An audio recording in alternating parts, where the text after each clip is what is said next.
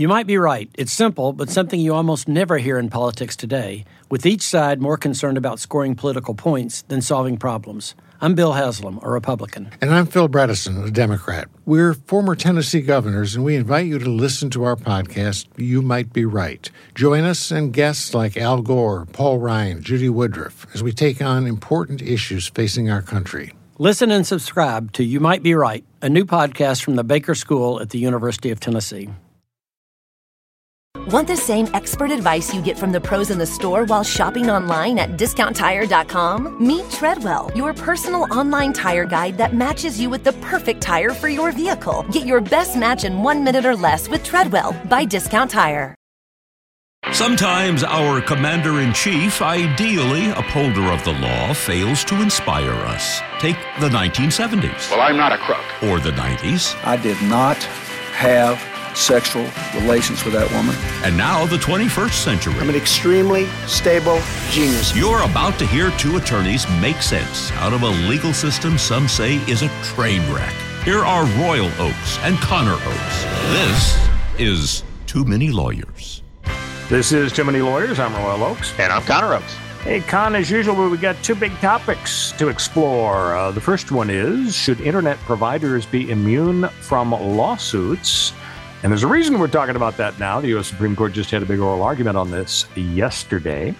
And question yes, this two, is the potential death of the internet case that everyone is right. talking about. That's pretty dramatic. Oh, yeah. And, and topic two is uh, cash bail, no cash bail. Some people think no cash bail leads to more crimes, and we will explore that. And finally, of course, uh, we're going to play Guess the Verdict, America's favorite game show at the end of the podcast, where I give Connor the facts of the case and he guesses the outcome. Uh, today, it's going to be the case of the car purchase that went very, very badly. So that's at the end of the episode. So, topic number one, Con, should uh, internet providers be immune from lawsuits? This issue of legal immunity for social media platforms and internet news sites is really thorny. I mean, on the, on the one hand, we are used to the very basic idea that you do not shoot the messenger. If you pick up the New York Times and the headline says, Alex Jones says, no children were killed at Sandy Hook, you don't get mad at the Times. Well, maybe some people do, but you really shouldn't blame them. They're, they're just reporting. You don't sue them, you sue Alex Jones. And people did, and they won big. On the oh, other yeah. hand, what if, to feather their own financial nest, somebody like, oh, I don't know, Google, uh, allegedly steers you toward violent terrorist messages boasted by ISIS. So that's not really being a messenger. That's like the guy who stands outside the topless bar in Times Square saying, Come on in and bring a fistful of dollars. The guy on the sidewalk isn't shaking his booty, but he's kind of part of the enterprise. So that's what was at stake. I love your metaphor. This is really good. Yeah, well, uh, this just uh, popped into my head. Google Sergey Brin, CEO, uh, as topless bar carnival barker. Um, also, maybe shaking his booty on the side. In my head, it's I'm seeing it. Yeah, you never know. So yesterday, Tuesday, Feb 21, uh, oral argument uh, on this case before the High Court. When the internet was young in the 90s, Congress passed a law, the Communications Decency Act, and Section 230 of the Act said online platforms can't be sued over what their users post, and they can't be sued about the platform's decisions to take stuff down. So now, a few decades later, there's this big controversy over the power of tech titans to censor messages or or be irresponsible. And it, case had to do with a 23 year old college student who was killed in a restaurant in Paris in 2015, a terrorist attack. Her family sued, saying Google used algorithms to push ISIS videos to interested viewers. So, I guess my first question for you, Connor, what do you think of the uh, the point made by Justice uh, Kagan in the Supreme Court yesterday? She said this was a pre-algorithm statute giving little guidance to us in a post-algorithm world. Is that a, the right way to be looking at this? Well, that is, I think, for the average lay uh, Supreme Court watcher or lawyer Supreme Court watcher or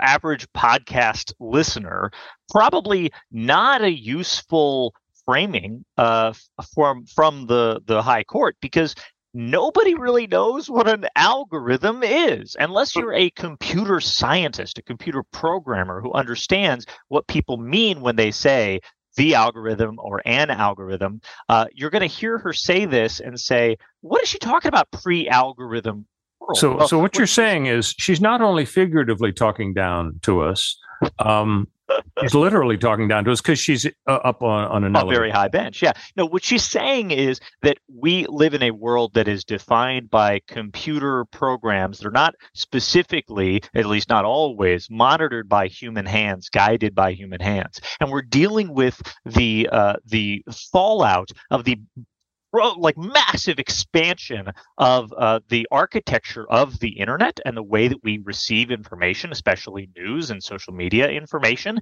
We no longer open up the front page of the New York Times and see, as you put it, that Alex Jones quote, carefully curated by a group, a panel of editors, senior editors, after it was written by a panel of qualified journalists.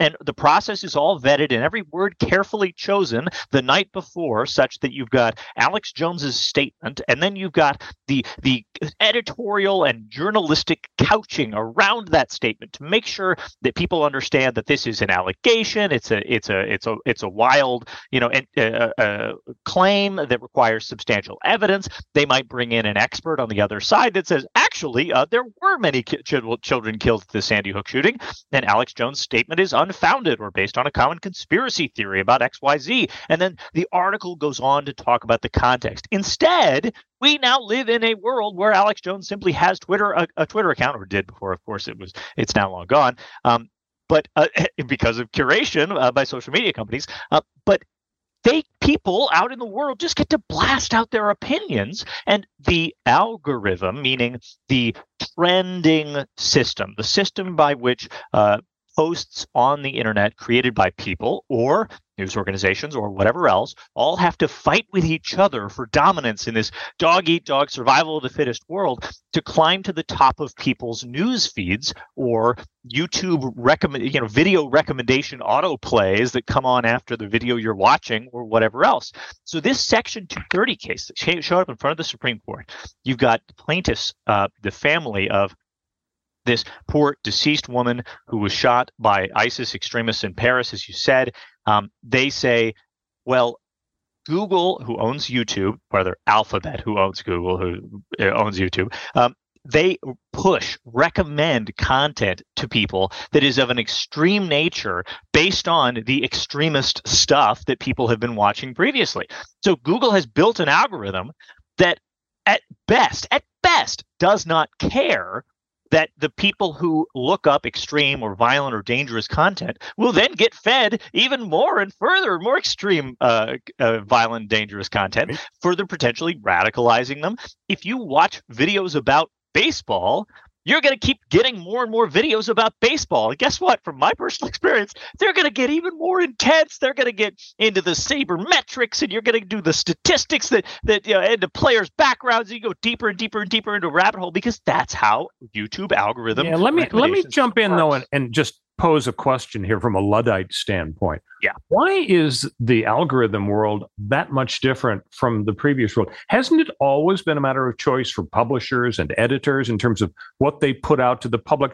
I mean, Time Magazine, I'm sure, does fancy consumer research to know whether to run a story on Joe Biden getting True. older, Sly Stallone making a comeback, Bernie Sanders is still cranky. I mean, Guns and Ammo, they know their guys like you know uh, semi-automatic pistols, so so they advertise it. Why is it so unique? Uh, Yeah. Why is it unique that you've got an algorithm? Because we have these we had these guidelines before algorithms existed. it may not be unique. It may not be different, but the people who say who are saying it is are saying there needs to be a backstop. There needs to be someone with whom the buck stops, right? You need an editor at the uh, New York Times who has to answer for the fact that that Alex Jones statement gets to snatch a headline away from legitimate news and eat up space on the page. Why is this newsworthy? Why is this valuable? Why is it important? Why are we pushing it to people? That responsibility on the publisher is, in a sense, what the plaintiffs in this Section 230 case are asking for. They're saying, "Hey, YouTube, you should be acting uh, or or taking the responsibility of the fact that you're acting like a publisher. You're acting like the editor of the, the, front page of the New York Times. You're controlling the information that goes into all of our faces, and you need to be accountable for the fact that you're making millions of uh, billions of dollars of ad revenue off recommending people content using these algorithms without regard for whether it's going to harm people or lead to violence or anything else. All you care about is your bottom line. And if the New York Times said, "Well, we don't care about backstops, we don't care about uh, you know pr- protection of the public," nobody is going to be accountable. It's an algorithm. It's a computer. You can't sue us because uh, we're just allowing Alex Jones to speak freely. And hey, it's a free speech world. And really, you don't want to destroy Facebook and Twitter and all the other social media platforms. I do, but you you don't want to do that because uh, it would just take us too much time and money and effort uh, to police the content on our platform. So just let us take it down whenever we get alerts or feel like it. Uh, but we'll keep recommending people content, unvetted,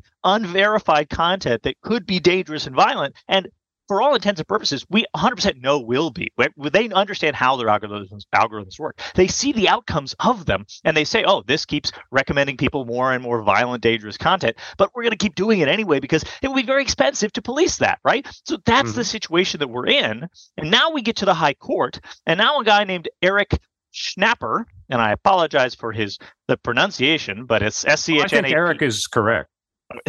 Thank you very much. Eric Schnapper uh, did the oral argument on Section 230 and uh, getting several. Uh, uh, you know, watching the, the legal news, the legal world uh, tear apart his performance. Look, let's you know, let's not uh, beat around the bush. People on the internet like to tear you apart, right? When you're in the public eye and you're trying to do a difficult job, um, people are, are going to be cruel, right? But in this particular scenario, a lot of people, including Tim Wu, who's a professor at Columbia and former official of the White House uh, in the Biden White House, um, was very harsh, very critical of, of Schnapper's uh, performance. Uh, he said he was, quote, way out of his league and threw harsh. away every lifeline thrown to him by the justices who might have been potentially friendly. And as he, as Tim, uh, Mr. Wu put it, Professor Wu put it, he said, painful to watch such a nationally important issue. On the other hand, Connor, on the other hand, Connor, he can mess up his answers as much as he wants the justices who asked friendly questions are probably going to vote the same way, whether he gave a brilliant answer or not, because that reflects point. their view. Very good point. And most of these uh, uh, most of these justices are probably uh, sure of before an oral argument where they're going to go when it comes to being on the Supreme Court. But but this is not necessarily it's not necessarily true, right? Some of the people who've been the most critical of Section 230, like Thomas, right? A, a, lot of a lot of the conservatives on the court really want to uh, uh, crack down on social media companies, big tech, because there's the the, the right wing position that big tech has too much control over our lives, and they are you know controlling the media that we all consume, and they censor conservatives, and so people like Clarence Thomas, who have espoused those views before, his wife certainly has espoused those views before, they're some of the most friendly uh, potential justices, and yet Thomas seemed to indicate, I don't think this is it. I don't think this is the case. Now, if you're losing Thomas, who's your audience, right? I mean, this is a this is he's the most right wing probably on the the court, so he's probably going to be the most ideologically likely, which means that you know Lisa Blatt. Uh, of course, uh, we we all know Lisa Blatt, famous uh, attorney. Um, she had a much easier case representing uh, Google on this side, right? But Schnapper um, is on this case had, has landed this se- Section 230 argument um, in large part, allegedly. Uh, uh, there's a great article on Bloomberg uh, Law about this. Um, uh, this month on Feb 17. Uh, Schnapper has argued many high court cases. He's argued 22 times in front of the Supreme Court. So he's not he's not a, a random guy they got off the street, right? But he's an employment discrimination lawyer who has spent uh, decades at the NAACP um, Legal Defense and Education Fund and teaches at the University of Washington. That's good, right? This is that that that's obviously a great set your resume, but he's not a tech guy, yeah, right? probably so wasn't how, wasn't the perfect guy for so how job. did he end up there? The answer is big tech, Google, YouTube. They hired basically everybody who was a tech lawyer who might have been a good uh, uh, uh, advocate to, to make the oral argument in front of the court, they hired and conflicted, uh, conflicted them out.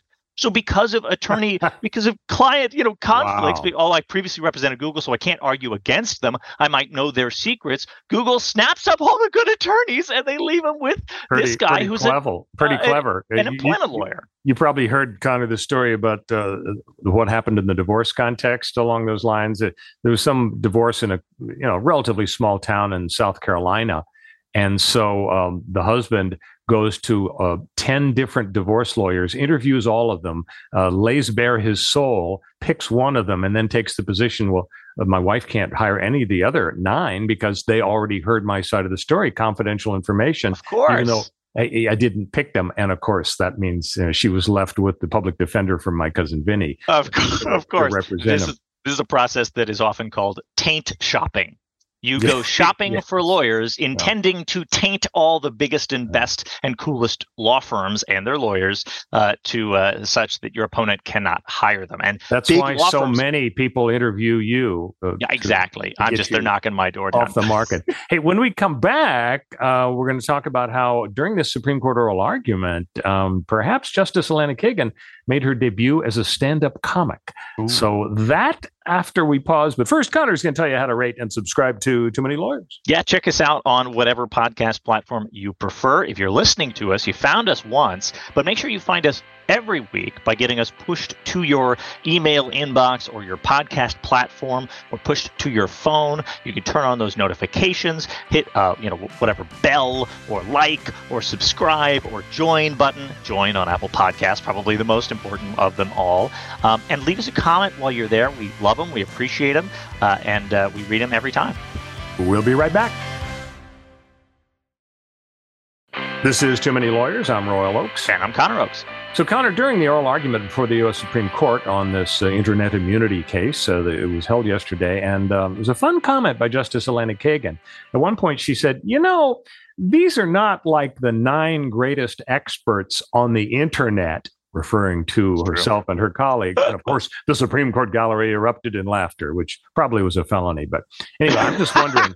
Is she is she rehearsing for her debut at open mic night at the Washington D.C. Chuckle Hut? Yeah, she probably is. Now, this is actually a very common thing, and people looked at this. Uh, shocker! There was an article I saw on Apple News, uh, sorry, on Apple Insider, which is a, a, website that generally talks about tech issues, but specifically Apple. And of course, Apple's very concerned with Section 230, very much is in, in the camp of Google and other big tech companies. So, of course, their news outlet is talking about, oh, Elena Kagan says uh, the Supreme Court should isn't the group that should be, uh, you know, uh, regulating this issue and deciding this issue, that it should be in the hands of Congress. Guess what, guys? This happens in almost every case, right? The parties who are leaning one direction and who uh, are facing a difficult decision, uh, they're justices, Supreme Court justices are constantly saying things like, I don't know if we should be doing this, folks. This isn't really our purview. Congress is really the one that makes laws. We just interpret them. the Supreme Court is constantly making those sorts of statements. Um, and it doesn't necessarily mean that there, you know, she's made some big admission that, oh, so the Supreme Court just can't handle it. We just don't know what we're doing. We're idiots. It, she's instead saying what our job is to interpret the law. And if the law is vague and ambiguous, we're not the ones who should be rewriting the law. We should be throwing it back to Congress because fundamentally that is what is well one conception, one idea about what the what Congress and Supreme Court's roles are as branches of the government. Right? Congress writes a law. They get as specific and detailed as they can, given the information they have and the technology that exists, and then the law starts getting enforced. And then the technology changes and the information changes and suddenly that is you know it, it, it's expired it's stale it's old right? This is a pre-algorithm law right? So then it goes in front of, of the supreme court in a specific case with new facts and new kinds of internet technology and it's confusing and the court goes oh my gosh well we can either try to salvage it or we can specifically say this is not our purview and we're kicking it back to Congress and we'll make a recommendation. It's not official, it's just in their opinion. Hey, please, Congress, solve this problem. Like, this is not our, our fault. We, we don't know what to do. We can't interpret this law. It's fundamentally flawed because of the way that technology has evolved. That is a totally normal thing. It happens all the time. But in the meantime, this case got to be decided one way or well, another. Now, now, there's another uh, problem with what, ju- what Justice Kagan said about, oh, golly, like uh, we're not the nine greatest experts on the internet. I love the fact that she tossed in the word like you know, Yeah. like as if she's a, a valley Very girl. relatable. So here's here's my problem with your statement, Connor. Um, every Supreme Court justice has oh four or five clerks who are twenty somethings, who each of them has a, an IQ in the neighborhood of Mozart and Isaac Newton combined, and they have learned computers since age two. So I don't think there's any problem with uh, understanding of technology uh, in, in front of these folks. Uh, it- what what was surprising to me was Justice Kavanaugh made a comment. Uh, he's a pragmatist, apparently. Listen to his comment here. He was worried during the oral argument that a decision limiting immunity, uh, you know, hurting the tech companies, Mhm. would quote really crash the digital economy with all sorts of effects on workers and consumers, retirement plans, and what have you. My question is, whatever happened to the old axiom, "Let justice prevail, though the heavens may fall"? He's he's thinking that, oh, gee, we, we don't want to rule against these tech companies because oh, it might have a deleterious effect on the economy. Is really is that what he should be thinking about? Yeah, it, it, it's absolutely it, it's a problem that we are forced as a Supreme Court. Uh, we, as though I'm on the Supreme Court, uh, the Supreme Court, Supreme Court is forced to make decisions that have both pragmatic, practical uh, effects, outcomes, and also sort of interpret the law in a reasonable way.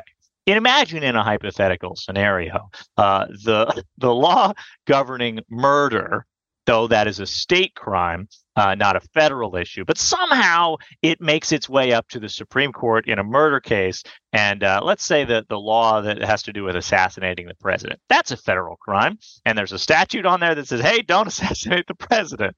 Uh, and it's a federal crime if you do it.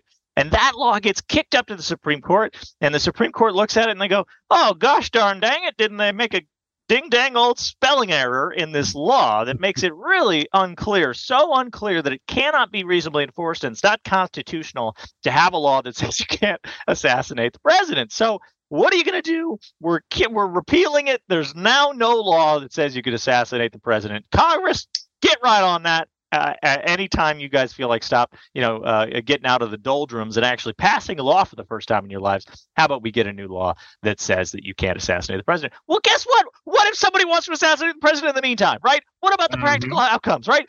I'm not a Kavanaugh fan.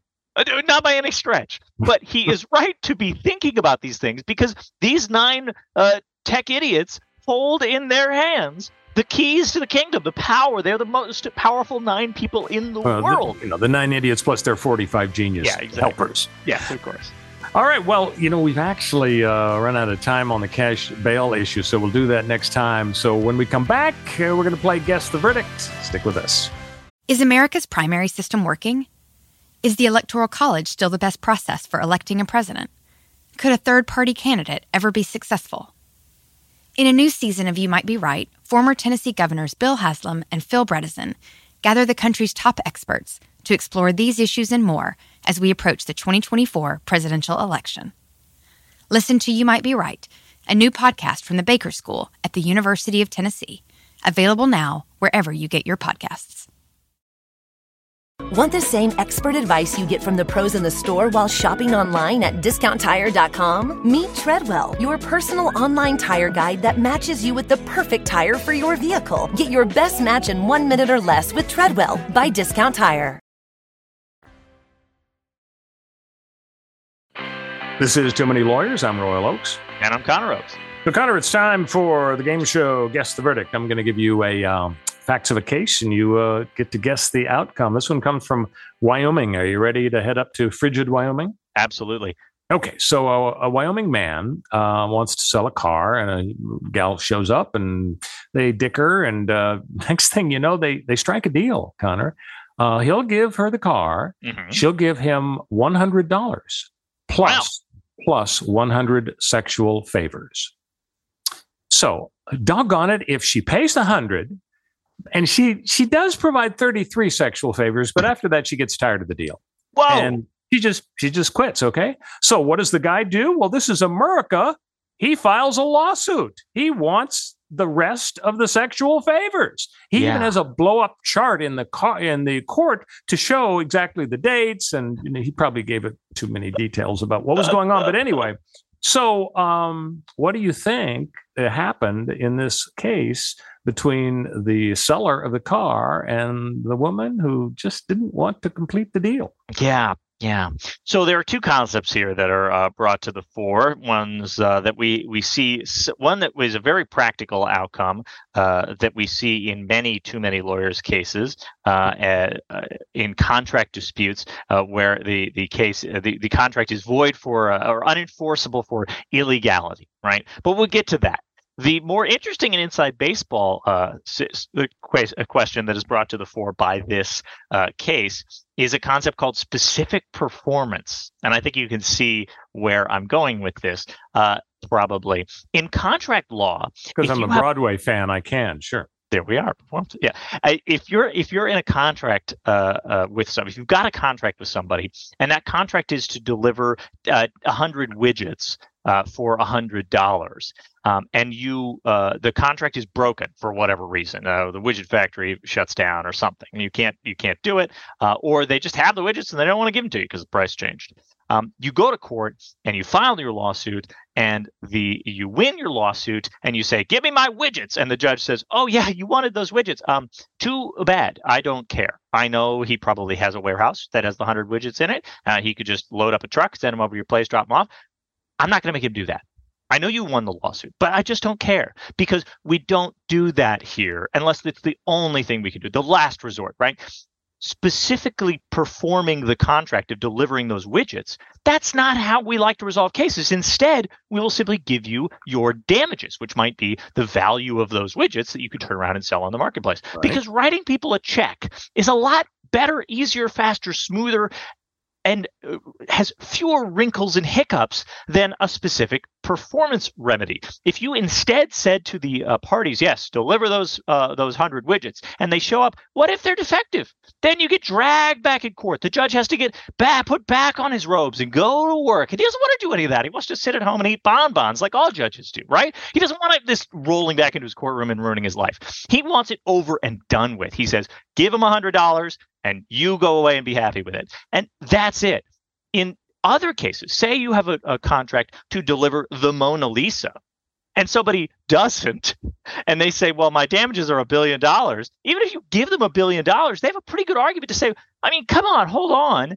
I don't want a billion dollars. I want the Mona Lisa. This right. is a thing. It's the only thing. There's no other solution to this, right?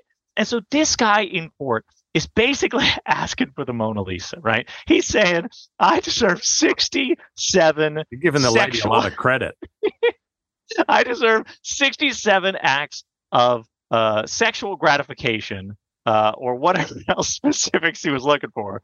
And the judge, in no world, even if it were legal, is going to say, after the two have been engaged in this you know litigation this dispute you've got to perform sex acts upon one another it's not There's no way you would ever force people to do that, right? By, by power of law. In the same way that you wouldn't force somebody to deliver widgets or show up and mow their lawn or do anything else that you you are specifically required to by contract. You just liquidate it. You just turn it into cash. You everybody walks away. That's it. So that's why he would lose on asking for the remainder of his 67 missing sex acts. Uh, but then, before all of that, as I teased at the beginning, uh, it's void for illegality. You can't go to court and get a contract uh, enforced if uh, the act that you're asking for in the contract is illegal. It's unenforceable. It's an unenforceable contract. It's gone. It's disappeared. It's like it never existed.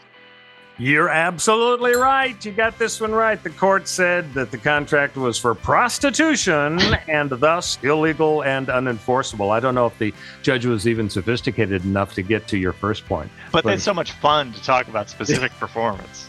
exactly right.